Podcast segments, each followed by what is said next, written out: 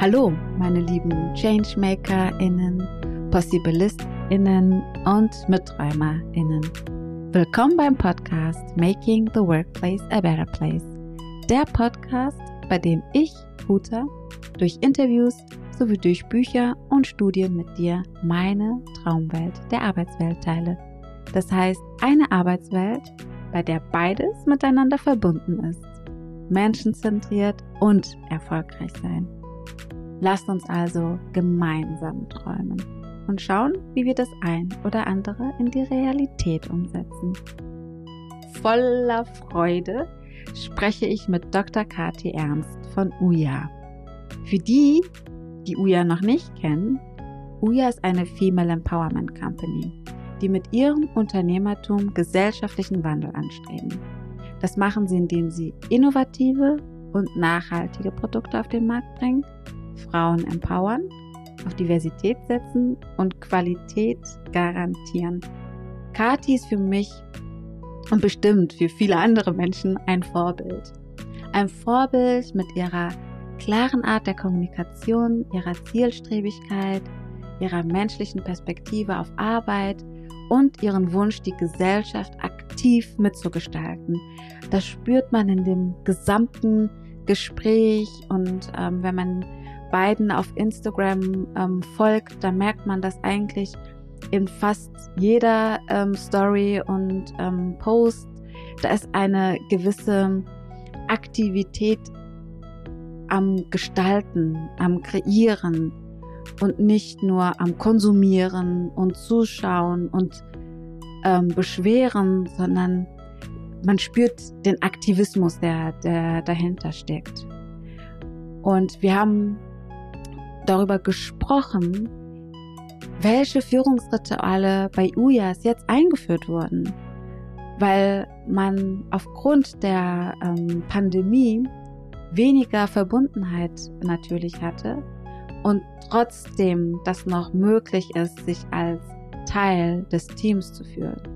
Warum Instagram ihr Aktivismuskanal geworden ist, wie und warum sie die Periode enttabuisieren wollen, warum weniger, warum Frauen weniger Kapital bekommen und wie sich insbesondere Frauen auf einen Pitch vorbereiten können. Und natürlich, was für eine Gesellschaft sie sich für ihre Kinder wünscht. Das Gespräch, finde ich, das lädt so zum Nachdenken und Vorwärtsgehen an. Ich will gar nicht zu viel erzählen, habe einfach nur ganz viel Spaß damit.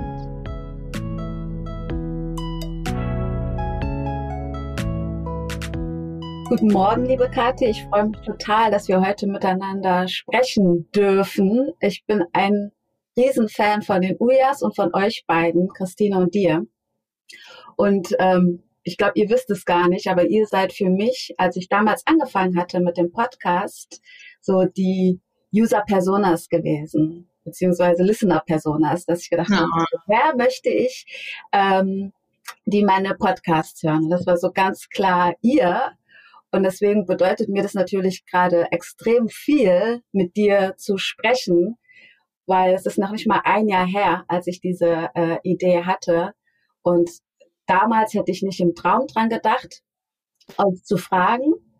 Aber dann irgendwann dachte ich mir, komm, give it a try. Ja, Nein kann ja sowieso nicht kommen. Dann hattet ihr gleich zugesagt und ich dachte, okay, jetzt wird's wirklich wahr. Und dann ist es ja äh, passiert, dass wir den Termin hatten und ich irgendwie äh, eine andere äh, Uhrzeit hatte. Und das war mhm. Für mich ein Horror an dem Tag. Ich bin um 19 Uhr schlafen gegangen. Ja, es war mein Geburtstag. Ich war vor meinem Sohn im Bett. Das ist, glaube ich, noch nie passiert. Oh nein. Ich so gefrustet, dass ich einfach müde war und nicht mehr wach bleiben konnte. Aber meine Schwester und ihr Freund waren da, die haben mir das auf jeden Fall verziehen und war dann auch in Ordnung. Und äh, ja, ich bin froh, dass du trotzdem noch mal einen neuen Termin mit mir ausgemacht hast. Ja, gerne. Und äh, bin voller Vorfreude auf das Gespräch, äh, dich näher kennenzulernen und ähm, Genau, ich habe natürlich eine Periodenunterwäsche von euch. Äh, ich liebe die und ich weiß noch, dass ich damals, ähm, bevor es euch gab oder bevor ich überhaupt wusste, dass es Periodenunterwäsche gab, habe ich immer meine hässlichste Unterwäsche genommen, wenn ich meine yeah. Periode hatte. Ne? Also ich habe nicht mal im Traum dran gedacht, eine schöne Unterwäsche zu tragen, wenn ich meine Periode hatte. Das gehörte irgendwie dazu. Und ich habe mich mal mit Freunden unterhalten, für die war das genauso. Ja, absolut. Und deswegen fand ich diesen Switch auch einfach mal total erfrischend und dass es was ganz Normales ist. Und daher an der Stelle auch nochmal herzlichen Dank für dieses coole Produkt, das ihr ähm, auf den Markt gebracht habt. Ja. Und ja, genau, das ein kurzes Intro, ja, warum ich mich freue, heute mit dir zu sprechen und dachte mir, bevor wir so ins Deep Talk reingehen, fangen wir doch erstmal an mit einem kurzen ähm, Quiz über dich. Mhm. Okay. Ich weiß, du liebst Eis und daher fange ich doch direkt mit der Frage an. Welche Eissorte ist deine Lieblingssorte? Pistazie. Aperol Spritz oder Hugo? Aperol Spritz. Hunde oder Katzen? Hunde. Deine größte Inspirationsquelle ist? Podcasts. Wie sieht dein perfekter Morgen aus? Mm, bis 8 Uhr schlafen, dann aufwachen, einen Kaffee bekommen und mit meinen Kindern zusammen Bücher im Bett lesen. Hm. Über welches Thema fällt es sogar dir schwer zu sprechen? Also was sind deine Tabus? Ah, Tabus. Ich habe echt einen schweren Umgang mit Krankheit und Tod. Mhm. Was ist deine Superpower? Meine Begeisterungsfähigkeit. Wenn du für einen Tag Bundeskanzlerin sein könntest, welches Gesetz würdest du als erstes verabschieden oder entfernen? Äh, 219a. Ja, das habe ich mir schon gedacht. Danke, das war's. Ja. Dann erzähl uns doch noch ein bisschen mehr über dich. Also wer ist Kati? Welche Erfahrungen und Erlebnisse haben dich zu der Person gemacht, die du heute bist? Das ist eine sehr große Frage. Mhm. Ich fange mal an, ein bisschen zu erzählen und du kannst ja vielleicht sagen, ob dich irgendwas mehr interessiert oder ne, ja. du denkst, deine HörerInnen irgendwas besonders äh, interessant finden. Also ähm, ich bin ähm, in Deutschland geboren, in Hannover, bin aber schon als sehr kleines äh, Kind äh, mit knapp zwei Jahren nach England gezogen mit meinen Eltern. Mein Papa war Lehrer, ähm, der ist jetzt im Ruhestand, meine Mama Hausfrau und mein Papa hat angefangen als Lehrer zu arbeiten an der deutschen Schule in England. Aber mhm. bin nicht auf die deutsche Schule gegangen, sondern meine Eltern haben uns einfach auf ganz normale englische Schulen da getan, mhm. auf die öffentlichen Schulen und haben uns auch komplett englischsprachig erzogen. Mhm. Das war die zu ähm, anstrengend. Damals Anfang der 80er, ich bin jetzt schon, ich werde ja 40 dieses Jahr, mhm. Äh, Anfang der 80er gab es jetzt nicht so viele bilinguale Paare im Umfeld ja. meiner Eltern und die fanden das ähm, sehr anstrengend und da gesagt, komm, wir erziehen die jetzt Englisch, die lernen schon irgendwann irgendwann Deutsch. Ja. Äh, so war es dann auch, als ich ähm, zwölf war, sind wir zurückgekommen nach Deutschland. Mhm. Ich konnte damals kein Deutsch. Fließend Englisch. Mhm. Ja, ich konnte nur Englisch, ne? Also es war meine einzige Sprache, die ich konnte. Ich konnte Deutsch, glaube ich, recht gut verstehen. Also ich weiß noch, mhm. ich wurde in Förderunterricht getan mit mehreren türkischstämmigen Kindern mhm. und ähm, ich konnte Deutsch besser verstehen als die, weil ich mehr mhm. Exposure, also ich hatte ja. schon mal Deutsch gehört, meine Großeltern reden gehört und so, ne, aber ich konnte es ja. nicht wirklich verstehen. Und äh, naja, muss ich erstmal Deutsch lernen. So. Und äh, dieses so ein bisschen hin und her hüpfen zwischen verschiedenen Ländern und Kulturen hat mich dann weiter begleitet. Ich habe mittlerweile, glaube ich, in sieben Ländern gelebt, habe also auch schon in der Schulzeit bin ich dann nochmal alleine nach Amerika, bin dann im Studium nach Spanien, nach Argentinien, nach Kanada, bin also wirklich, ich habe versucht, überall, wo es irgendwie ging, mal hinzuziehen, mhm. in Australien und bin eher so eine ähm, Weltenbürgerin mhm. geworden, würde ich sagen. Mhm. Und das ist auch etwas, was mich total als Person geprägt hat. Also diese Eindrücke davon, dass die Realität, in der wir leben, nicht die einzige Realität ist, dass Systeme nicht überall gleich funktionieren. Das habe ich sehr, sehr, sehr früh gelernt. Und mhm. ähm, das hat mich auch, glaube ich, sehr geprägt, so Sachen, die so sind, wie sie sind, nicht als gegeben hinzunehmen, sondern ähm, ja auch mal in Frage zu stellen oder zu ja. überlegen, geht das anders oder gibt es das anders oder ne, also so ein bisschen ja ähm, nicht zu denken, dass meine Wirklichkeit oder der, in der ich mich gerade befinde, dass das die einzige Wahrheit ist. So. Naja, und dann ähm, habe ich, ähm, genau, habe ich meine Schule letztendlich abgeschlossen, aber in, äh, in Deutschland, in Hannover. Habe dann angefangen, BWL zu studieren, obwohl ich aus einem komplett BWL-fernen Haushalt kam. Meine Eltern waren auch so ein bisschen überrascht. ähm, und habe dann ähm, genau meinen Abschluss gemacht und bin dann direkt nach dem Studium ähm, als Unternehmensberaterin ähm, zu McKinsey gegangen. Das ist eine recht große Unternehmensberatung und da war ich dann auch ganze zwölf Jahre. Mhm. Ähm, wirklich lange und auch sehr gerne, ehrlicherweise. Ich habe da mhm. viele verschiedene Unternehmen beraten, hauptsächlich im Bereich, das nennt sich auf Englisch als das Apparel, Fashion and Luxury, also wo es um Kleidung, Mode, Luxusgüter, also Konsumgüter aller feinster mhm. Art äh, geht. Was interessant ist, weil ich null so ein Markentyp war. ja. Also es war auch, also ich kannte mich damit überhaupt nicht aus. Ich kannte ja. mich auch Fashion echt wenig aus. Da lerne ich mhm. die letzten zwei Jahre total viel von Christine, die total das Fashion mhm. gehen hat. Aber so, ne, das war für mich so. Aber ich fand diese Branche interessant. Ich fand die Leute, die da gearbeitet haben, interessant. Ich fand die Sachen, die man da noch verändern kann, interessant und habe da viel gemacht zum Thema Innovation in dem Bereich und so ähm, und ähm, Organisationsweiterentwicklung, Cultural Change und so. Mhm. Das habe ich so gearbeitet. Hm, in der Zeit, in den zwölf Jahren, habe ich auch meine drei Kids bekommen. Mhm. Die sind mittlerweile ähm, sieben und sechs und drei. Ähm, äh, zwei Mädels, ein Junge. Und als ich in der Elternzeit war mit meinem Sohn, mit meinem kleinsten Kind, da hatte ich eben, äh, da begegnete mir Periodenunterwäsche mhm. und ähm, da habe ich eben genau beschlossen, ähm, die Firma zu verlassen und meine eigene Firma zu starten, zusammen mit Christine. So. Mhm. Also das ist, glaube ich, so grob mein, mein Werdegang. Und was ist, ich meine, was ist sonst wichtig bei mir? Genau, ich lebe mit meinem Mann zusammen, der Papa der Kinder, wir wohnen zusammen in Berlin. Ähm, er ist auch jemand, der viel auch in seiner Kindheit schon in verschiedenen Ländern gelebt hat, weswegen wir normalerweise auch mehrere Monate im Jahr versuchen, im Ausland zu leben, mhm. da zu arbeiten, weil das eben was ist, was bei uns beiden sehr tief sitzt. Mhm. Ähm, dieser, dieser Wunsch, so verschiedene Teile der Welt zu erleben und nicht nur zu reisen und rumzureisen, sondern auch einfach irgendwo so ein paar Monate an einem Ort zu sein und zu versuchen, ja. zu verstehen. Ja. Ähm, und äh, ja. Wo wart ihr das letzte Mal und wie lange? Das letzte Mal waren wir in 2019 ähm, äh, drei Monate in Sydney. Mm, cool. Wie gefällt es den Kindern mit dem Reisen und woanders leben? Ja, ich glaube, also die kennen es ja nicht anders. Also seitdem sie auf der Welt sind, machen wir das mit denen. Ähm, dadurch, dass ja meine erste Sprache Englisch ist, spreche ich auch Englisch mit den Kindern und mein ganzer Teil der Familie spricht auch Englisch mit den, mit den Kindern. Ah, ja. Das heißt, die verstehen und sprechen auch Englisch. Ja. Und äh, wir waren auch auch deswegen immer in englischsprachigen Ländern, mit mhm. denen, seitdem es sie gibt, ähm, damit sie sich eben da auch ne, unterhalten können, verständigen können, mit Kindern sprechen können ne, und sich da so ein bisschen einbringen können mhm. in das Land.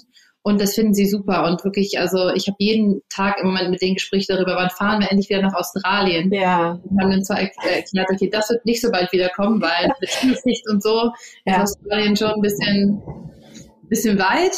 Ja. und eine andere Zeitzone komplett ja. und so. Das ist halt nicht so einfach und dauert einfach eine Ewigkeit, dahin zu kommen. Mhm. Aber nee, das ist für die auch ganz, ganz wichtig. Ja, das heißt, du vermisst es wahrscheinlich jetzt, das Nichtreisen oder ihr als Familie Voll. und freut also, euch, wenn es endlich ja. möglich ist. Total. Ich meine, wir sollten eigentlich letzten Sommer, also 2020, sollten wir eigentlich die kompletten sechs Wochen äh, Sommerferien, mhm. wollten wir nach Kanada ziehen, mhm.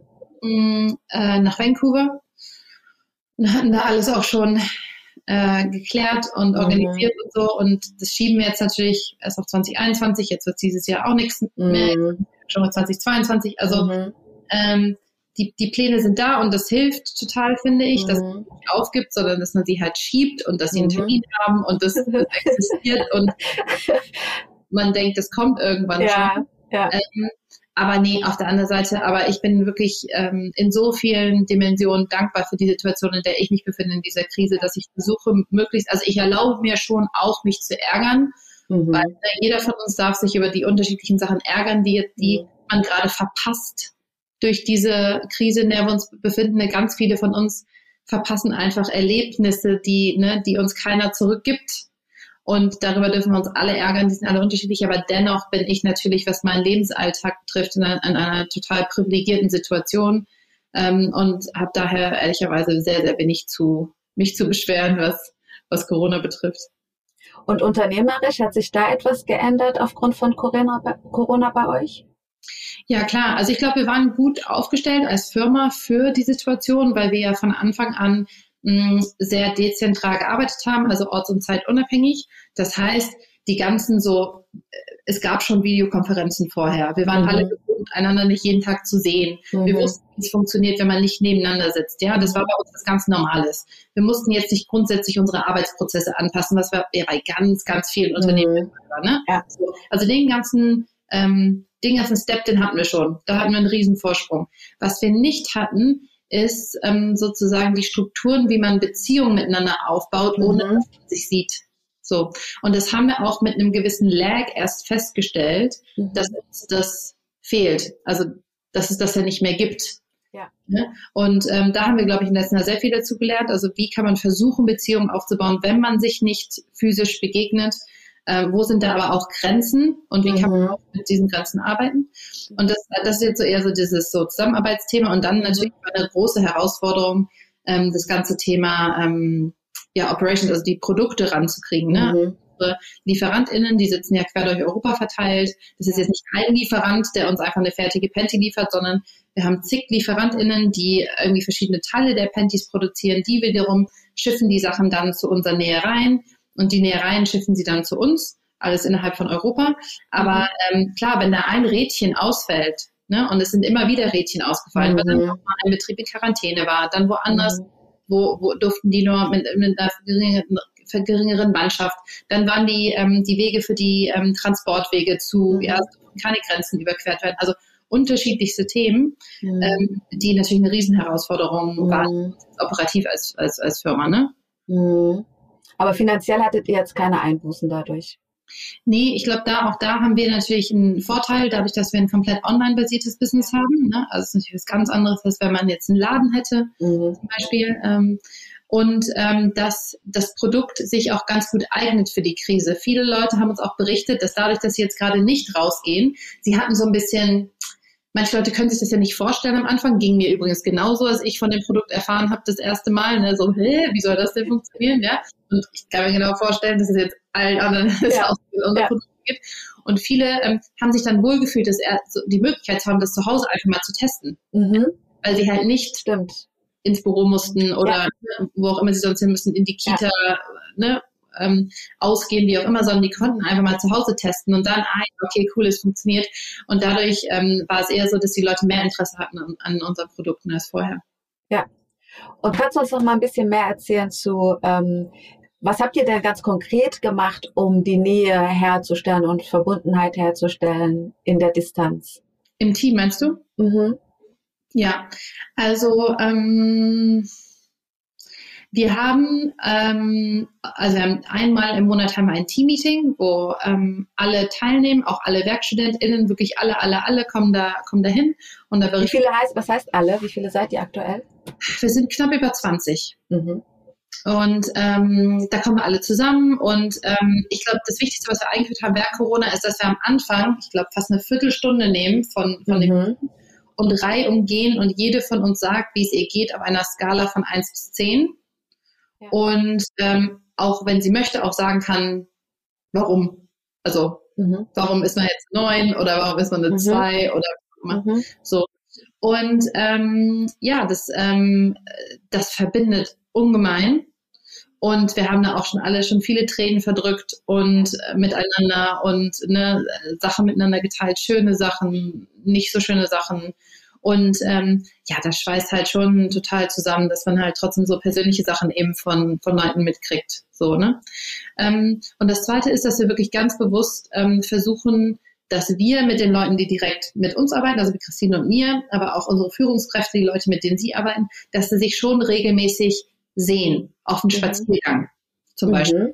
Ja. Dass man einfach sagt, man trifft sich mittags und geht, ne, holt sich irgendwie eine Falafel auf der Hand oder sowas und geht mal eine Runde, ja. ja. Aber das haben wir ganz bewusst eingeführt, gesagt, nein, wir, das müssen wir machen, ja. Also klar, das ist jetzt irgendwie zusätzlicher Aufwand, aber das muss sein. Wir müssen uns begegnen, wir müssen uns sehen. Wir müssen halt versuchen, diese ganzen Kaffeemaschinensituationen mhm. irgendwie so zu simulieren. Mhm. Mhm. Ja, und jetzt mit den, mit den ähm, Schnelltests haben wir ja auch ähm, jetzt wieder das Office ähm, aufgemacht also wir haben immer sehr genau das ähm, Infektionsgeschehen im Auge und damit mhm. es ging, wenn es erlaubt hat, wieder versucht ein bisschen aufzumachen, also dass doch wieder Und wenn es nur eine Person pro Raum ist oder so, ne, manchmal oder gar keiner. Im Moment ist es so, dass wir die Regeln haben, dass man mit einem Negativtest von dem Morgen selber ins Büro kommen darf.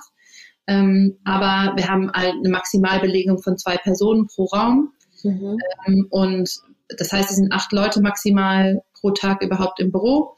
Mhm. Und meistens sind es auch weniger, ne, weil die meisten mhm. kommen einmal, einmal die Woche dann rein. Mhm. Und ähm, genau. So. Ist das auch der Grund, warum ihr sagt, orts- und zeitunabhängig okay, aber trotzdem in Berlin lebend?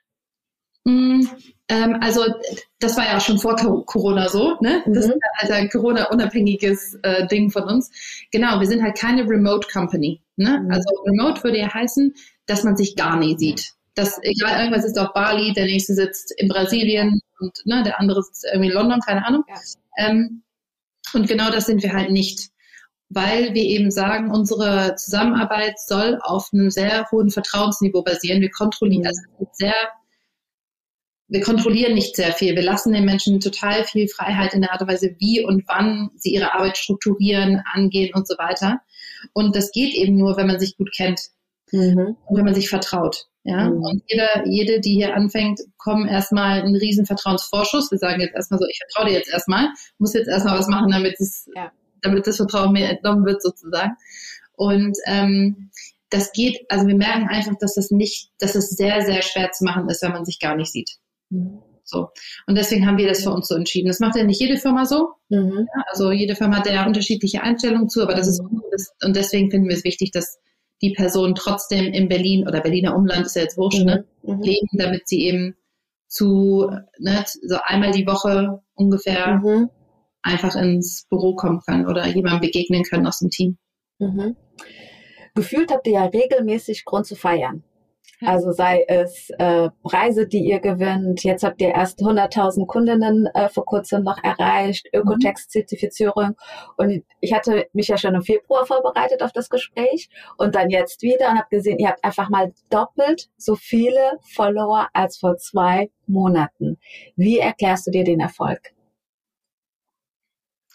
Also ähm, Instagram ist natürlich ein, ein, ein, ein, Tier für sich sozusagen. Ja? Und ähm, Instagram ist halt einer von unseren sozusagen Endprodukten, an denen wir arbeiten. Ne? Wir sind ja Unternehmerinnen, aber sind ja nicht nur Unternehmerinnen, sondern wir sind ja auch AktivistInnen mhm. zu den Themen rund um Female Empowerment, die uns wichtig sind. Und Instagram ist schon unser wichtigster Kanal, in dem wir eben diesen Aktivismus machen, ja, wo mhm. wir uns einsetzen für Themen, die wir wichtig finden für die ähm, für Female Empowerment, für, für das Umsetzen, die, die, die, die Umsetzung von vielen Bedürfnissen von Frauen, die einfach heutzutage häufig nicht so gehört werden. Und ähm, ja, anscheinend findet das Anklang. Also Menschen finden das ähm, interessant, wenn sie dem begegnen. Sie finden nicht nur das Produkt interessant, sondern sie finden auch interessant, wie Christine und ich ähm, über unser Unternehmen berichten, wir hoffen ja auch, dass das auch vielen anderen Menschen Gelegenheit gibt zu überlegen, ob es nicht vielleicht was für sie wäre zu gründen. Ja. Weil wir sind ja auch nur Menschen, man sieht uns ja einfach ja. jeden Tag und kann ja sagen, ja, guck mal, wenn die Kathi das hinkriegt, dann kriege ich das vielleicht auch hin. Oder diese eine Sache, die Kathi macht, die finde mhm. ich interessant. Vielleicht kriege ich mhm. die hin oder so, ne? Oder vielleicht möchte ich mhm. das machen. Also einfach Menschen so ein bisschen mitzunehmen und anscheinend ähm, gefällt das Leuten sehr gut. Und natürlich, ähm, wenn dann Themen, die, die, die rund um unser, unser Thema herum passieren, ne, ähm, rund um Female Empowerment oder feministische Themen sind, dann führt das häufig dazu, dass wir dann Zuwachs bekommen. Mhm. genauso wie jetzt die letzten zwei Wochen natürlich ähm, wegen dem, ähm, dem Thema mit Pinky Gloves. Mhm. Das dann natürlich, wenn wir ähm, uns dazu äußern, dass Menschen dann auf uns stoßen und feststellen, ach so, die reden regelmäßig über Themen, die mich interessieren, dann bleibe ich da. Dann mhm. ähm, abonniere ich diesen Kanal und äh, tausche mich regelmäßig mit denen aus. Mhm. Ja, also ich meine, äh, ihr seid ja jeden Tag zu sehen und ihr wechselt euch ab und ihr habt mhm. unterschiedlichste Themen, die ihr dort behandelt. Ihr nennt euch ja auch selbst eine Female Empowerment Company und geht genau. ja gar nicht nur in erster Stelle um die Periodenunterwäsche, mhm. das ist ja nur ein Produkt von dem Ganzen. Mhm. Und was mich wirklich inspiriert, also ich gucke mir das ja auch fast jeden Tag an, wenn ich auf äh, Instagram bin, weil ich krieg von euch so ein Gefühl von, du schaffst das schon wir schaffen das und die Welt wird besser. Und ganz unbewusst merke ich, dass es mich jedes Mal auch trägt, mutiger zu sein, Entscheidungen zu fällen, weil es mir das Gefühl gibt von, ähm, ja, wir kriegen das hin. egal was kommt, wir kriegen das hin. Du bist nicht allein. Genau, du ja. bist nicht allein. Das ist das Gefühl, das ich da ja, äh, immer wieder äh, bekomme. Und was ich mich dann manchmal frage, weil ich auch selbst Mutter bin und auch nicht immer dieselbe gute Laune habe, wie schafft ihr das? Wie schaffst du das, dich jeden Tag trotzdem oder jeden zweiten Tag so zu motivieren, um uns auch immer wieder mitzunehmen, abzuholen, mhm. zu motivieren, zu empowern, zu informieren? Mhm. Ähm, Gibt so Tage, wo du denkst, oh, eigentlich heute nicht, aber okay, ich mach's trotzdem, es gehört dazu? Ja, klar, also natürlich, naja, also ähm, ich, weder Christine noch ich verstellen uns da drin, glaube ich. Mhm. Es gibt nicht so die die Kati auf Instagram und die andere oder so. Also mhm. wir sind halt, wer wir sind. Ne? Mhm. Und manche Tage sind anstrengender und ich glaube, das merkt man uns dann auch an, wenn so ein mhm. Tag anstrengender oder stressiger ist oder so. Mhm. Aber das Ding ist ja, dass die Sachen, die wir dort besprechen, das ist ja das, wofür wir uns begeistern. Das ist das, was, das ist halt un, unser Herzensthema. Ne? Das ist halt das, wofür, wofür wir halt morgens aufstehen. Das ist das, wofür wir unseren Job machen. Ja? ja. Und daher ist es für uns, fühlt sich jetzt gar nicht so an wie, oh mein Gott, wie schrecklich, mhm. sondern das muss nicht, sondern es ist cool, weil es ist eine Opportunity, mhm. es ist eine Gelegenheit. Und mhm. ähm, ich glaube, daher fühlt sich das für uns einfach anders, anders an. Mhm. Und war euch das aber schon immer, also als ihr dann angefangen habt zu gründen, habt ihr euch dann gesagt gehabt, und wir machen das auf Instagram und zeigen uns äh, jeden Tag, dass es auch, äh, dass die Marke wachsen kann? Ja, nee, also so genau war, war der Zusammenhang nicht. Wir haben mhm. entschieden, dass wir uns auf Instagram zeigen und haben mit den Stories angefangen, weil wir wussten, dass das ganze Thema Periode ein Vertrauensthema ist. Ah ja. Also ähm, wir haben ja sehr, sehr früh überlegt, so, was sind die verschiedenen Attribute, die wichtig sind für unsere Marke, was wollen wir ausdrücken, was ist uns besonders wichtig und immer wieder kam dieses Thema Vertrauen. Ja. Und gerade in der A, weil es ein sehr ein tabuisiertes Thema ist, ja. B, weil es ein intimes Thema ist, ja, ja. sehr, sehr intimes Thema.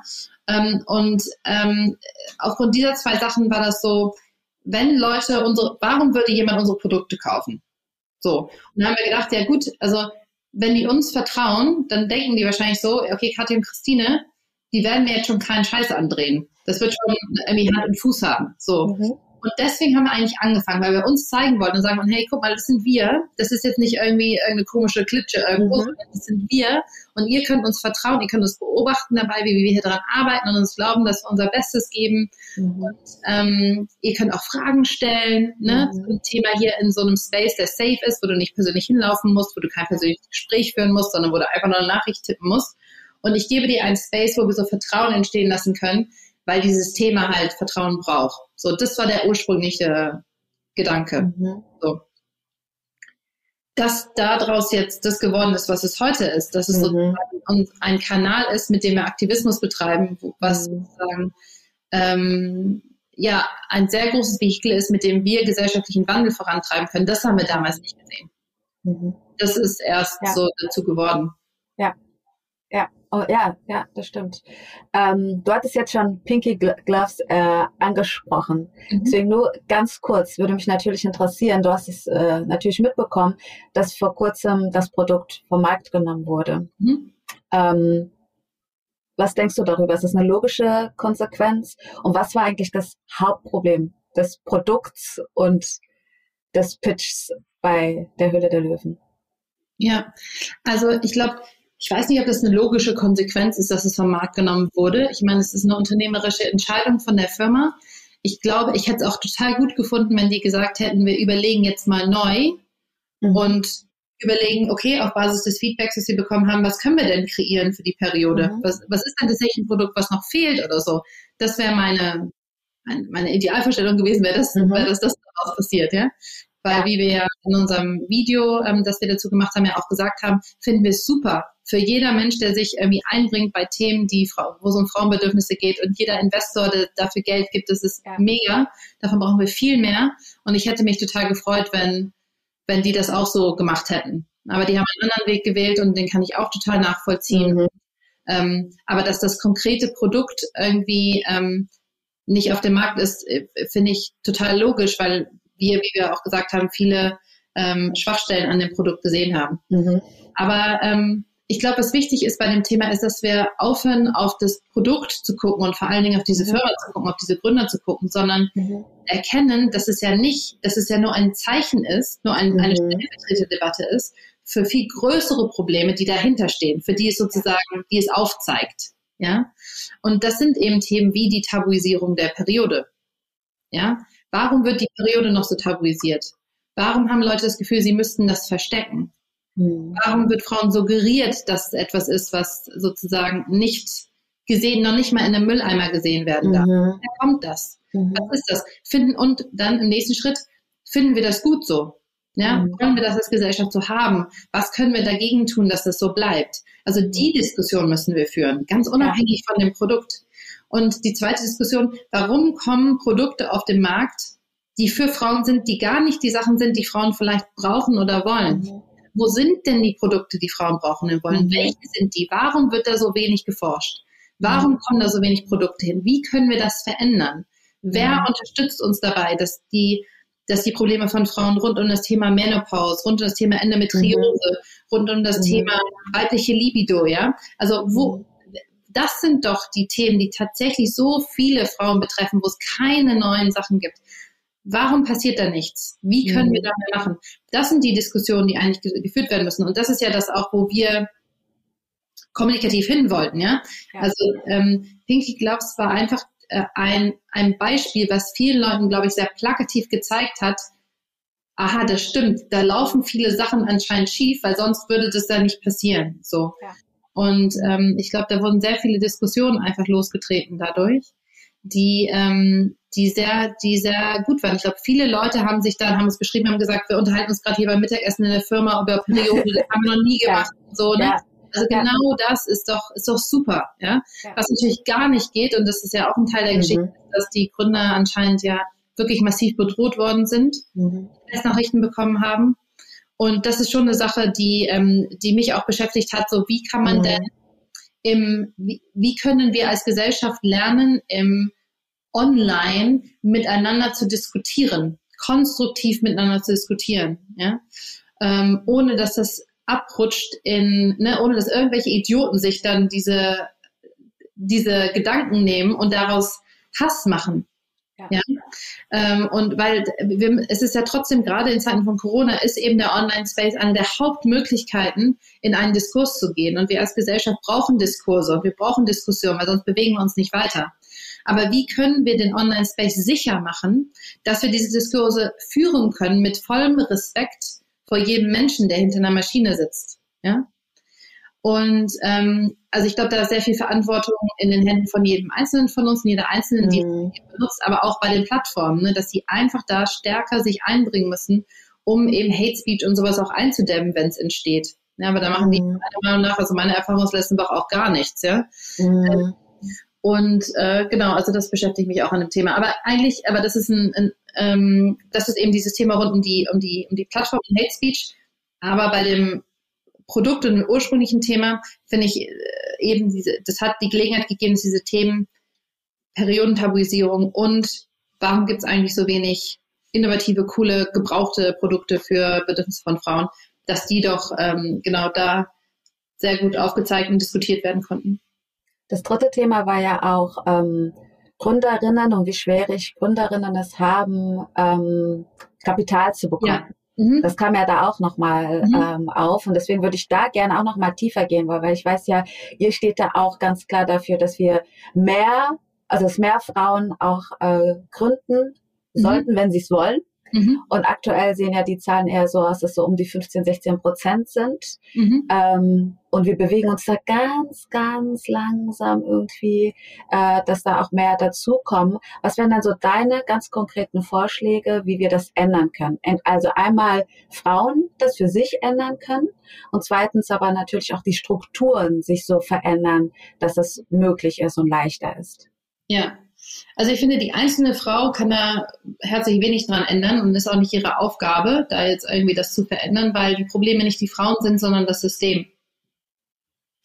Also Frauen werden einfach im ganzen Finanzierungsprozess systematisch benachteiligt. Und gar nicht, weil irgendjemand das so möchte. Ja, das ist jetzt nicht eine mhm. böse Intention von irgendwelchen mhm. bösen Kapitalgebern, ja.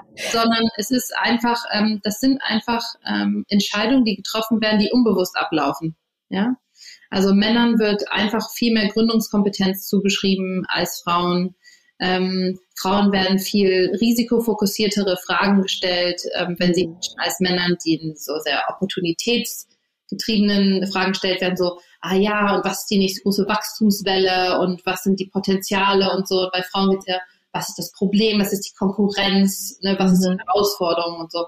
Mm, und das ist alles mittlerweile in Studien nachgewiesen. Frauen kriegen viel weniger Geld für jeden, für jeden Euro. Ne? Also jeder, mhm. jeden Pitch im Schnitt kriegen dann Frauen weniger Geld, wenn sie überhaupt Geld bekommen und so. Mm, und das sind einfach Systemfehler. Und ähm, ich glaube, wir müssen, wir sind jetzt, glaube ich, in der Phase jetzt gerade, wo wir diese Systemfehler einfach aufdecken und zeigen und mhm. uns nicht dann einfach alle darauf einigen, dass es die einfach gibt und dass wir sie doof finden. So. Und der nächste Schritt ist ja dann zu überlegen, okay, was machen wir jetzt da, da, damit? Ja, wie verändern wir denn die Systeme, dass das nicht mehr so ist? Und ähm, ich glaube, da gibt es verschiedene, ähm, verschiedene Möglichkeiten, aber ich glaube, da ist der Staat auf jeden Fall in der Verantwortung, dass die, ähm, es gibt ja viele staatliche Förderprogramme für Gründerinnen da sein und ich fände es super, wenn es da wirklich dedizierte Töpfe oder mehr Töpfe für Female-led Businesses gibt, dass der Staat da auch ein bisschen mehr Verantwortung äh, nimmt aber auch, dass private InvestorInnen sich Gedanken machen, wie sie denn ihre ähm, mal, Quote an frauengeführten Unternehmen in ihrem Portfolio erhöhen können, indem sie sich zum Beispiel selber Quoten setzen. Und was ich jetzt aber schon gemerkt habe in Diskussionen in den letzten Wochen, ist, dass der soziale Druck auf InvestorInnen mhm. schon steigt.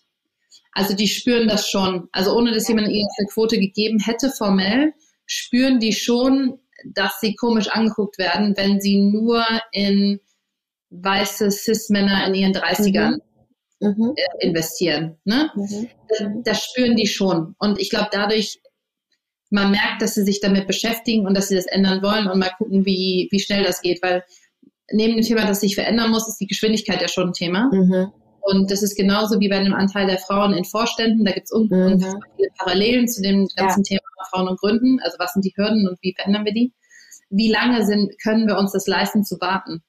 Also wollen wir warten, bis sich das alles selber versucht zu reglementieren oder möchten wir gerne eingreifen, wie gesagt, durch Quoten oder durch andere Geschichten, dass das ein bisschen schneller geht, weil wir eben keine 100, 200 Jahre warten wollen, bis sich mhm. das ändert. Und genau das ist es ja. Du hattest äh, anfangs gesagt gehabt, die, die einzelne Frau kann wenig tun. Es muss strukturell passieren, ähm, systemisch passieren. Aber wenn wir warten, bis sich etwas verändert, dauert das vielleicht doch zu lange. Und vielleicht kann doch auch jetzt schon die einzelne Frau etwas tun. Ihr habt es ja auch gemacht, ohne äh, dass ihr Kapital bekommen habt und seid mhm. äh, gewachsen und gewachsen, weil ihr etwas Macht habt, woran ihr äh, glaubt und zeigt es uns ja vor. Und gestern erst hattet ihr in dem Talk von Wirf auch nochmal gesprochen gehabt über das Thema äh, Fearless sein. Glaubst du nicht, dass auch eine gewisse Art von Furchtlosigkeit klingt vielleicht ein bisschen viel, aber von Mut und sich trauen trotzdem auch notwendig ist, ähm, bevor man wartet, bis die Strukturen so sind, dass es möglich ist? Nee, absolut. Also das soll die Tatsache, dass die Strukturen sind, wie sie sind, soll keine davon abhalten zu gründen. Es geht eher darum, man muss ja trotzdem wissen, welchen Kampf man kämpft. Ja. Also ja. man sollte sich bewusst sein, zum Beispiel wenn man in den Pitch reingeht, dass sehr wahrscheinlich ähm, risikobezogene Fragen kommen werden mhm. und sich ganz besonders mhm. darauf vorbereiten mhm. und überlegen, mhm. wie kann ich diese Fragen dann drehen, dass sie, dass es da um Opportunities geht und um Positives und um Wachstum und so, ne? Also ich glaube, ja. man muss ja einfach wissen, was sind die Herausforderungen, wie stelle ich mir diese, ne? Also wie, wie, wie gehe ich damit um? Ähm, also ich glaube, das müssen wir tun. Ähm, und äh, klar, also Fearlessness, ich glaube, ähm, jede Person hat mal Angst. Ich glaube, Gründerinnentum hat ja auch immer was, es ist ja immer was Neues und Neues ist ja mhm. immer beängstigend zu einem gewissen Grad. Und ich glaube, daher ähm, wird das auch für jede Gründerin, für jeden Gründer immer etwas sein, was auch mit, mit, mit Sorge und Angst und Zweifeln mhm. irgendwie auch verbunden ist, neben irgendwie großer Freude, Hoffnung, ähm, mhm. Aufregung und, ja. äh, und Spaß. Ne? Also ich glaube, es ja. wird immer beide Seiten haben. Würdest du dich selbst als fearless beschreiben?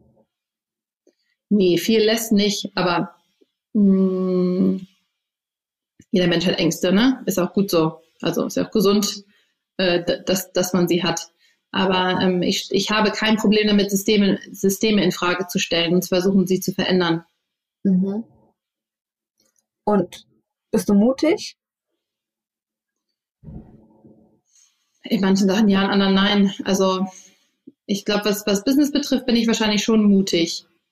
Ja. Weil es für mich so ein, äh, ein Bereich ist, wo ich mir selber viel zutraue, wo ich meine, meine Fähigkeiten ähm, äh, hoffentlich richtig einschätzen kann und ähm, wo, wo ich auch weiß, zum Beispiel, das ist nicht alles für mich, mhm. dann kann ich auch mal Risiko eingehen, mhm. weil wenn das schief geht, dann geht auch irgendwas anderes sozusagen, ja. Mhm. Ähm, andere Bereiche, meine Familie, da gibt's halt keine Alternative. Da bin ich wahrscheinlich nicht besonders mutig, weil es gibt nicht die Alternative, dass die ja. nicht da sind oder dass, ja. dass irgendwas mit dem passiert. Da bin ich weniger risikoaffin, sage ich jetzt mal. Ja. Ja. Ähm, ihr strebt ja nach einem gesellschaftlichen Wandel ähm, an mit, mit den mit UJAs. Ähm, was für eine Gesellschaft würdet ihr euch denn wünschen, vor allem jetzt auf Hinblick mit euren Kindern? Was wollt ihr denen für eine Gesellschaft jetzt schon kreieren, idealerweise? Ja, einfach eine freie Gesellschaft, ne, wo alle Menschen gesehen werden und alle Menschen ähm, möglichst gleichberechtigt leben können und ihr Leben erfüllen können. Also ähm, dass jeder Mensch, jeder Mensch die Gelegenheit hat, sein Leben so zu leben, wie er oder sie es leben will, zum vollen Potenzial, das er oder sie hat. Mhm. Äh, und dass nicht so viele von außen vorgegebene Konventionen uns mhm. daran hindern, auszudrücken und zu werden, wer wir eigentlich sind. Mhm. Ich glaube, vor allen Dingen bei der Erziehung meiner Kinder ist das mein Hauptding. Ich will, dass sie werden, wer sie sind. Mhm. Und ich will nicht, dass sie werden, wer sie denken, dass die Gesellschaft will, dass sie sind. Weißt du, was ich meine? Mhm. Ja, ich, also total weiß ich, was du meinst und denke mir, das ist echt schwierig. Also gerade in der Erziehung vielleicht noch etwas leichter, aber wenn man dann rausgeht, ist es so schwierig, weil ja nicht jeder mit dem Blick mhm. auf die Welt guckt. Nee, total, total. Und das, aber das gehört auch dazu, finde ich dann so, also ich kann auf keinen Fall Erziehungstipps geben, ne? Also ja. auf gar keinen Fall. Aber ja. ähm, ich versuche meinen Kindern halt ähm, äh, auch darauf vorzubereiten, zu sagen, so sehen wir das und ihr werdet Menschen begegnen, die das nicht so sehen und die das anders ja. sehen. Und das müsst ihr auch akzeptieren. Mhm. Ja? Ähm, und das müsst ihr auch hinnehmen. Aber ihr dürft es hinterfragen und ihr dürft da Fragen mhm. zu stellen und ihr dürft ähm, äh, euch wundern darüber ne? und mit ihnen darüber diskutieren. Aber das existiert. Weil die sollen ja auch in keiner, meine sollen nicht in so einer Blase aufwachsen, wo ja. sie denken, ja, so ist die Welt. Und dann ja. danach immer treten sie ja raus und dann mhm. kommt es Stelle. Sondern mhm. ich, ich versuche auch jetzt das so zu machen. Mit Corona ein bisschen schwierig, aber ähm, ich finde es auch gut, wenn sie mit ganz vielen verschiedenen Leuten in Kontakt kommen, die ganz unterschiedliche Einstellungen auch haben. Mhm. Auch vielleicht zum Beispiel in der Kita, dass manche Leute da vielleicht auch andere Erziehungs- und Einstellungsgrundsätze haben als wir. Weil ich finde, das ist einfach, die Realität ist so, dass es nicht alles immer so abläuft, wie du das gerne in deinem kleinen, in deiner kleinen mhm. Bubble hättest. Und das müssen sie auch lernen, damit umzugehen und ähm, ihr Platz da drin zu finden, für sich einzustehen, für die Sachen, die ihnen wichtig ist da drin, ne? mit mir natürlich an der Seite, aber mhm. ähm, genau, und ich würde mir einfach wünschen, dass nach und nach halt einfach so eine Welt entsteht, wo wir nicht so viele ja, Boxen haben und Erwartungen haben, die wir Leute reintun, dass wir Leute einfach so sein lassen, die Person sein lassen, der sie sind. Und jetzt vielleicht nochmal Parallele zur Arbeitswelt. Ich kann mir vorstellen, dass du dir das dort genauso wünschst, ne? dass jeder einfach so sein kann, wie er oder sie möchte. Und die Frage ist, und wie macht man das dann ganz konkret als, ähm, als Führungskraft, mhm. Leute so anzunehmen, wie sie sind, mit einer Vision, die man hat? Mhm. Also ich glaube, es ist schon so, ähm, dass nicht jeder Mensch in jede Firma reinpasst. Mhm. Ja, ähm, sondern jede Firma hat ja eine Kultur. Und ich glaube, das Wichtigste ist, ist, dass man Menschen findet, die zu dieser Kultur passen und sie dann aber in ihren Eigenarten so umarmt, wie sie sind. Mhm. So, ja? Zum Beispiel bei uns, dadurch, dass wir dieses orts- und zeitunabhängige Arbeiten haben, müssen die Leute sehr selbstbestimmt arbeiten. Und entscheiden sehr viel selber. Die müssen sehr viele Entscheidungen selber treffen, ne? was sie als nächstes tun, was sie priorisieren, wann sie uns einbeziehen und wann nicht. Und ähm, das ist ein Grad an Autonomie, das ganz viele Leute toll finden, aber ganz viele Leute auch total stressig finden. Ja. So, und ähm, das ist voll okay. Ja, und ähm, dann ist das aber vielleicht nicht die richtige Firma für unsere, äh, die richtige mhm. Person für unsere Firma. Das hat mhm. nichts damit zu tun, dass die Person nicht gut wäre oder so, mhm. sondern es passt mhm. einfach nicht in, in unser System sozusagen. Mhm. Also wir suchen halt zum Beispiel einfach Leute, die sehr viel Eigengestaltungsspielraum haben wollen und das toll finden und daran aufgehen und aufblühen. So. Aber zum Beispiel innerhalb von diesem Rahmen dann, ob die Person zum Beispiel lieber morgens oder abends arbeitet, ob die Person lieber alleine oder mit viel Lärm, ob die Person ähm, jemand ist, der die gerne strukturiert oder jemand ist, der gerne lieber Sachen so auf den letzten Drücker ganz schnell macht oder so. Ne? Das sind Sachen, das macht die Vielfalt halt von einem Team aus und das, da zelebriere ich jede Art und wir versuchen dann immer halt unsere Systeme so einzustellen, dass möglichst jedes dieser, dieser Präferenzen auch Platz hat. Mhm. Ja, wie auch immer ähm, die sind. Mhm. Mhm. Ich überlege gerade, ob ähm, deswegen es kann ist, ich mal gucken, ob es eine Frage wird oder einfach nur äh, mhm. ein, äh, ein, Gedanke. Wenn man eine bestimmte ähm, Kultur hat, und trotzdem jeder so sich sein kann, aber in diese Kultur passen muss, ob es wirklich möglich ist, Diversität mit reinzubringen oder ob es dann doch wieder einseitig wird. Weißt du, was ich meine? Also nee, klar, morgen, äh, dieses Morgens- und Abendsarbeiten, das kann ein Unterschied sein, aber ob man nicht doch dann ähnliche Charaktere oder ähnliche Gedanken ähm, also Menschen mit ähnlichen Gedankengängen hat, wenn man ähm, äh, doch in einer in ein System reinpassen muss. Naja, also Systeme haben ja viele verschiedene okay. Elemente, ja. Und ja. bei uns ist ja eine der wenigen Elemente ist ja sozusagen dieser Selbstgestaltungswille, ja, mhm. so der, der Bock. Und ich glaube, manche Systeme sind halt sehr viel strenger und haben auf sehr vielen Dimensionen Regeln und wir haben halt mhm. nur so manche Regeln. Und mhm. ich weiß gar nicht, ob es Unternehmen kann, die gar keine haben, sozusagen, keine Leitplanken oder so, weil ich glaube, dann funktioniert es wahrscheinlich nicht. Weil dann hast du ja keine Kultur. Nicht. Ja, alle genau. Alles machen, nur wie sie wollen, hast du kein, ja. gar keine. Man ja. braucht so einen gemeinsamen, irgendwie so ein bisschen roten Faden brauchst du schon. Ja. So. ja. Aber was total berechtigt ist, ist die Frage, wie du trotzdem Diversität reinholst, wie in allen anderen Sachen. Also wir zum Beispiel haben ja keinen einzigen Mann, der bei uns arbeitet. Genau, das wäre eine und, Frage, ja. Genau, und das stört mich total. Mhm. Ja, ich möchte unbedingt Jungs, Männer mhm. hier bei uns im Team haben. Ähm, mhm. Wir haben keine. Und ähm, das liegt daran, dass sich ähm, keine bewerben. Ja, mhm. wir versuchen Plattformen zu benutzen, die von allen Geschlechtern benutzt werden und es bewerben sich mhm. keine Männer. So. Mhm. Ähm, und klar, ich verstehe, wo die Herausforderung liegt, ne? Ist ein Frauenclub, ein Frauenthema ja. und sowas. Aber ja. es gibt ja auch Frauen, die in Fußballvereinen arbeiten, wo Stereotypen mhm. Männer-Thema ist. Also ich weiß es nicht, ja. Also mhm. ähm, es geht ja in beide Richtungen. Und das ist etwas, was mich schon total wurmt, mhm. dass wir es nicht geschafft haben, einen Mann zu recruiten für unsere Firma. Und das ist, was mich sehr beschäftigt. Ja. Also ähm, so, ich würde auch, ähm, ich würde es auch total gut finden, wenn wir ähm, äh, ja auf allen Dimensionen mehr, mhm. mehr Also wir haben Menschen verschiedener Nationen bei uns. Mhm. Das ist ja schon mal super. Wir haben auch Women of Color bei uns. Mhm. Ähm, wir haben auch Leute mit unterschiedlicher sexueller Orientierung. Mhm. Also es gibt viele Bereiche, wo ich weiß, dass wir verschiedene Dimensionen ähm, an, an Diversität haben bei uns im Team. Wir haben verschiedene Altersgruppen. Ja, mhm also ist nicht so arg gestreckt, aber so von so 20 bis 40 schon immerhin, ne? Aber trotzdem könnten wir auch ein bisschen älter, ein bisschen jünger vielleicht einmal sein. Aber ja, wie auch immer. Also so, aber Gender, da sind wir noch nicht, da sind wir noch nicht gut aufgestellt.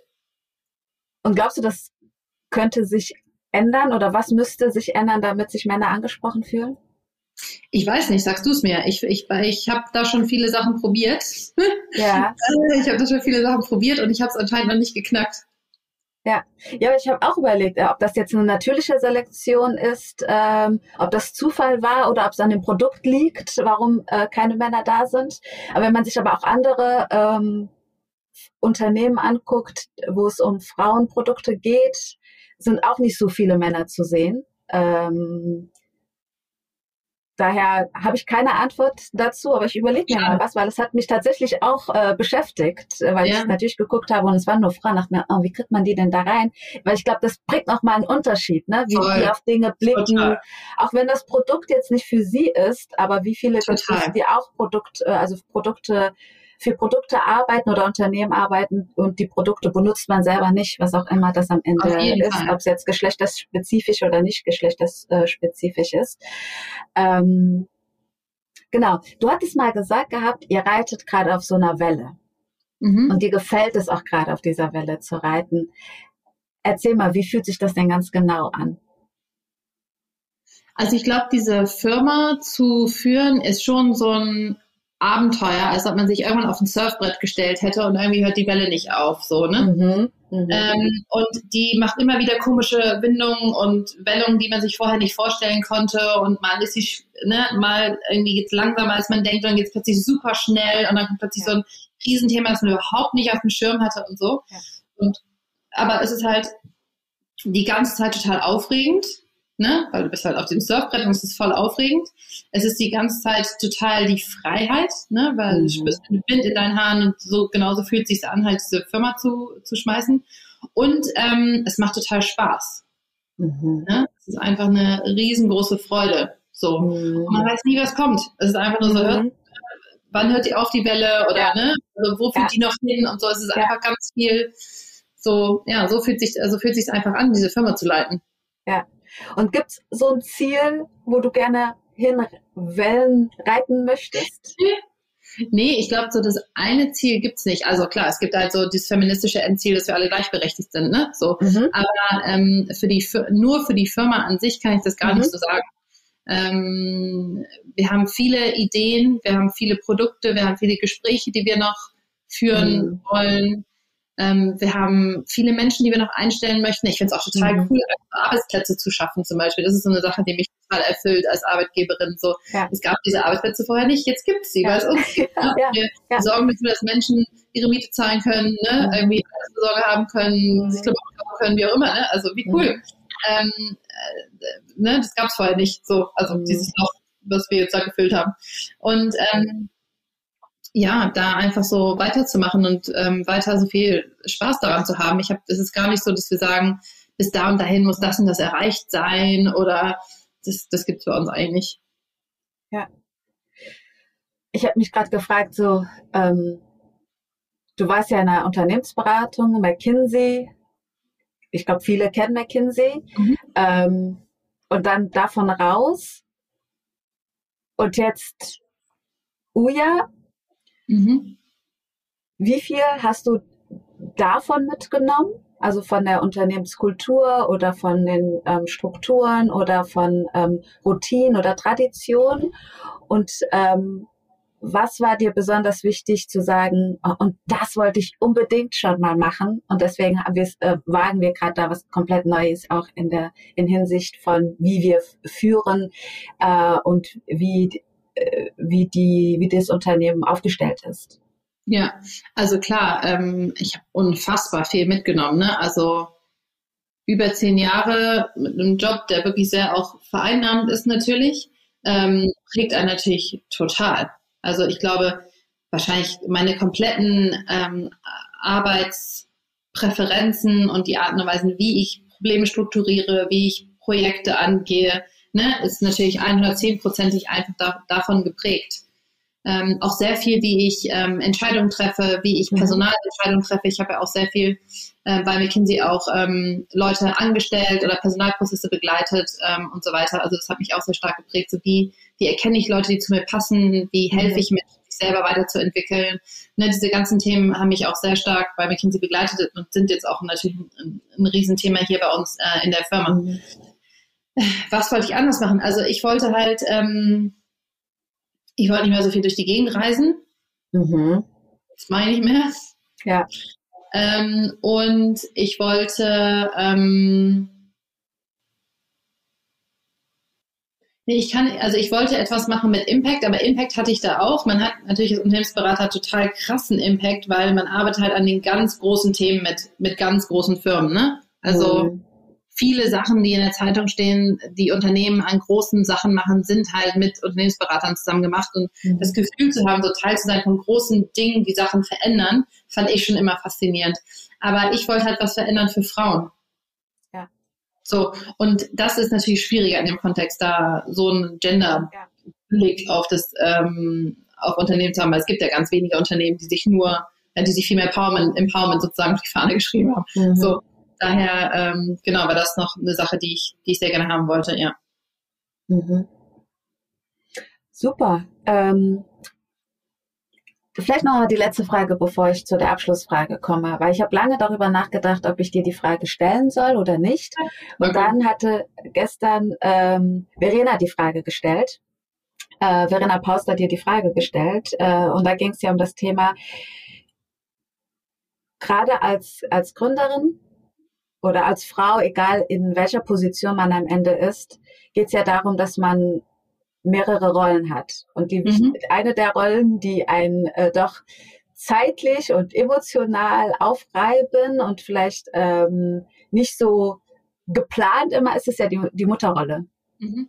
Und wie organisierst du dich jetzt ganz äh, konkret mit deiner Mutterrolle und das Unternehmen so zu führen, wie ihr, wie du das gerade machst? Mhm. Und dann in dieser Corona-Zeit mit drei Kindern. Ja. Also ich kann verstehen, dass du nicht wusstest, ob du mir die, die Frage stellst, weil ich frage, weil ich meine, mein Mann hat eine Firma genau. vor mir fünf Jahre vorher und er hat noch nie, noch nie diese Frage gestellt bekommen. Ne? Ja. Und es ist einfach, also ich ist einfach, also ich, ich finde es total berechtigte Frage, aber die sollten halt auch alle Männer gestellt bekommen, weil die ja. Antwort weil die sind total relevant, diese Diskussion. Aber, genau. aber die Jungs haben ich mir auch vorge also ich habe für mich überlegt, okay, stelle ich die Frage ja oder nein? Und dann hat sie Verena gestern äh, gestellt und dachte, gut, dass sie das im Intro nochmal gesagt hatte, dass das trotzdem etwas ist, was Frauen beschäftigt und vielleicht sie davon Toll. abhält, in die Selbstständigkeit zu gehen. Toll, und deswegen habe ich mir zumindest vorgenommen und ich stelle jedem Mann, der Kinder hat, genau dieselbe Frage. Genau. Genau, ja. das ist gut.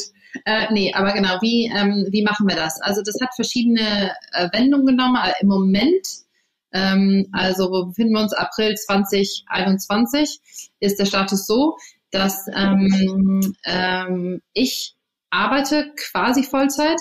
Also gut, wenn man gründet, ist man, arbeitet man mehr als Vollzeit. Mhm. Ne? Die ganze Zeit beschäftigt, aber sag ich mal, in Meetings verplant oder dass meine Zeit verplant ist, ist ähm, äh, montags, dienstags, donnerstags bis ungefähr drei. Danach verbringe ich den Nachmittag mit den Kids. Mittwochs und freitags habe ich lange Tage normalerweise, wo es also kein, kein Ende gibt. Ähm, und ähm, die Zeit, die ich arbeite, ähm, sind sowohl mein Mann als auch eine Nanny für die Kinder zuständig. Mhm. Also haben wir drei Kinder und meine große mhm. Tochter, die ähm, ähm, macht Homeschooling und das mhm. ist bei ihrer Schule sehr anspruchsvoll, ähm, sodass mein Mann wirklich komplett sich einfach um sie kümmert mhm. und guckt, dass sie da gut durchkommt und auch eine Trilliarde andere Themen macht, die für uns als Familie relevant sind. Ne? Also ja. Finanzen, Versicherungen, alles. So, ne? Er managt einfach, er ist Familienmanager, mhm. macht die Arbeit mit der, mit der, mit der Großen. Und dann haben wir ja die Kleinen beide aus der Kita rausgenommen jetzt im Moment, ähm, weil wir können, weil wir eben auch eine, eine Nanny haben jetzt seit ein paar Monaten, die eben mit den beiden eben dann die Vormittage bis früher Nachmittag verbringt, aber alle im gleichen Haus, ne? Also alle mhm. zusammen. Mhm. Oder, so, aber das hält mir dann den Rücken frei, dass ich dann eben arbeiten gehen kann.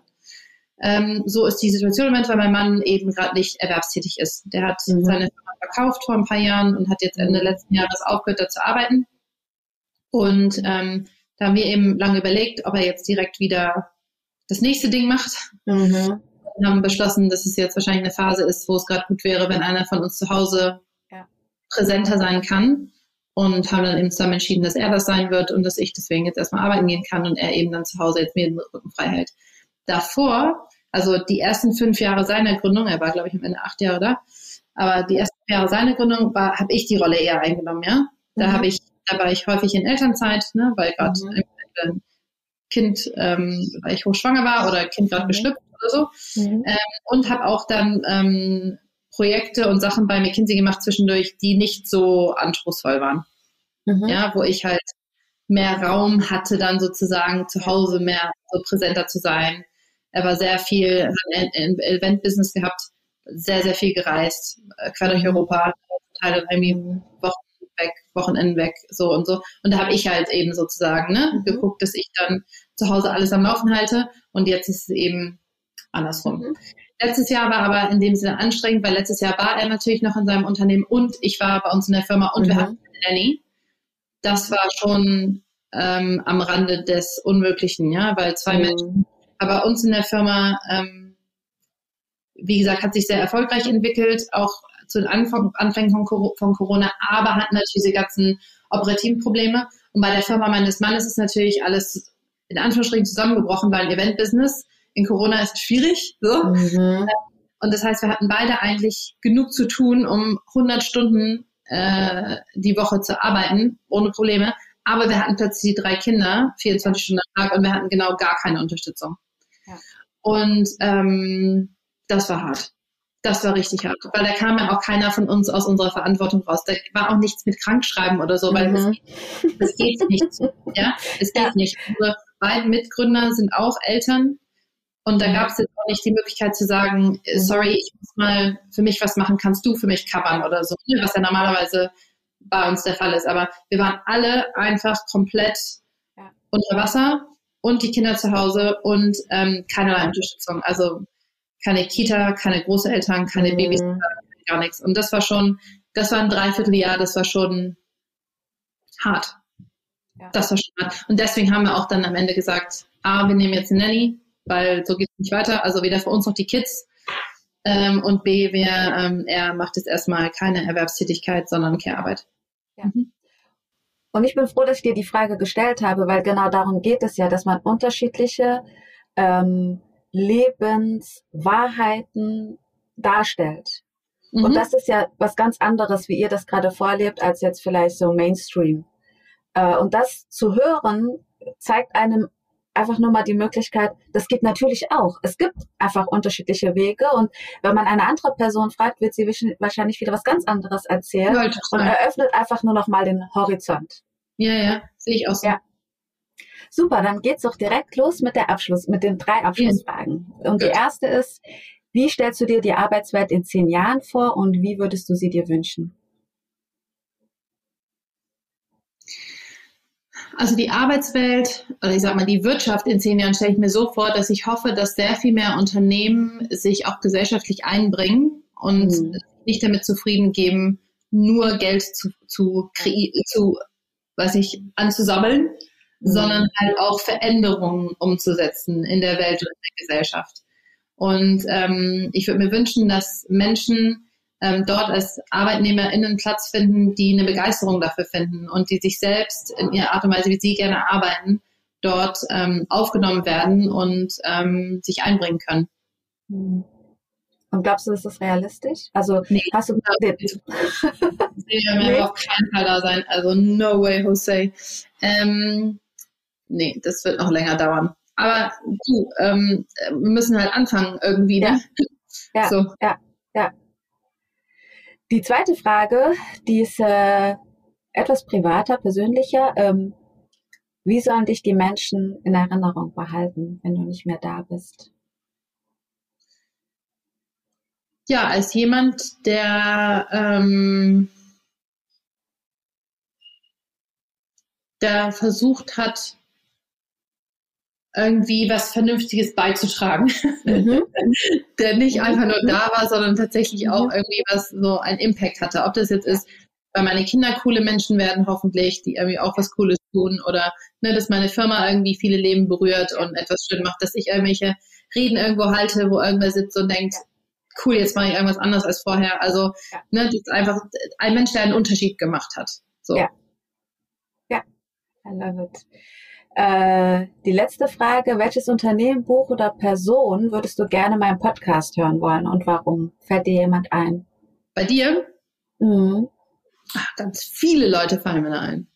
Ja, aber ich habe jetzt ähm, gerade gestern äh, Why We Matter mhm. von der ja. äh, ich hoffe, ich sage Ihren Nachnamen richtig, ähm, zu Ende gelesen. Und dieses ja. Buch ist einfach so faszinierend und toll und bereichernd und sie auch als da sind ja auch viele persönliche Geschichten drin und mhm. auch sie als Person und ihr, ihr Werdegang und ihr Leben äh, finde ich einfach so interessant mhm. und bereichernd. Und daher finde ich es toll, wenn du sie ja. sprechen wirst. Ja, ja, super. Vielen Dank. Also ich danke dir für, für das Gespräch. Es war ähm, unglaublich. Ich gehe beseelt in den Tag äh, hinein und einfach nochmal so kurz als, als Feedback. Du hast jetzt schon, also du machst jetzt schon einen Impact und einen Unterschied äh, in den Leben vieler äh, Menschen aus. Und das merkt man ja wirklich vor allem mit euren täglichen Instagram ähm, Stories. Das, das hat einfach Magie. Und da ist so ein, das ist Balsam für die Seele.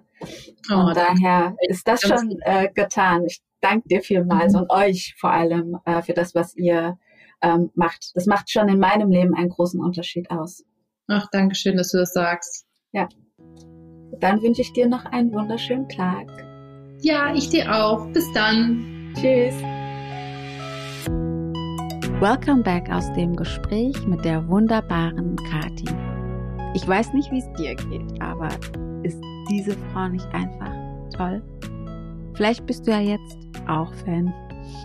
Falls du menstruierst und noch keine Periodenunterwäsche hast, kann ich dir das nur empfehlen. Wirklich. Das ist ein ganz anderes Lebensgefühl. Und das ist keine bezahlte Werbung, sondern wirklich Werbung aus Überzeugung. Ich danke dir, liebe Kathi, für das schöne Geschenk, das du mir gemacht hast.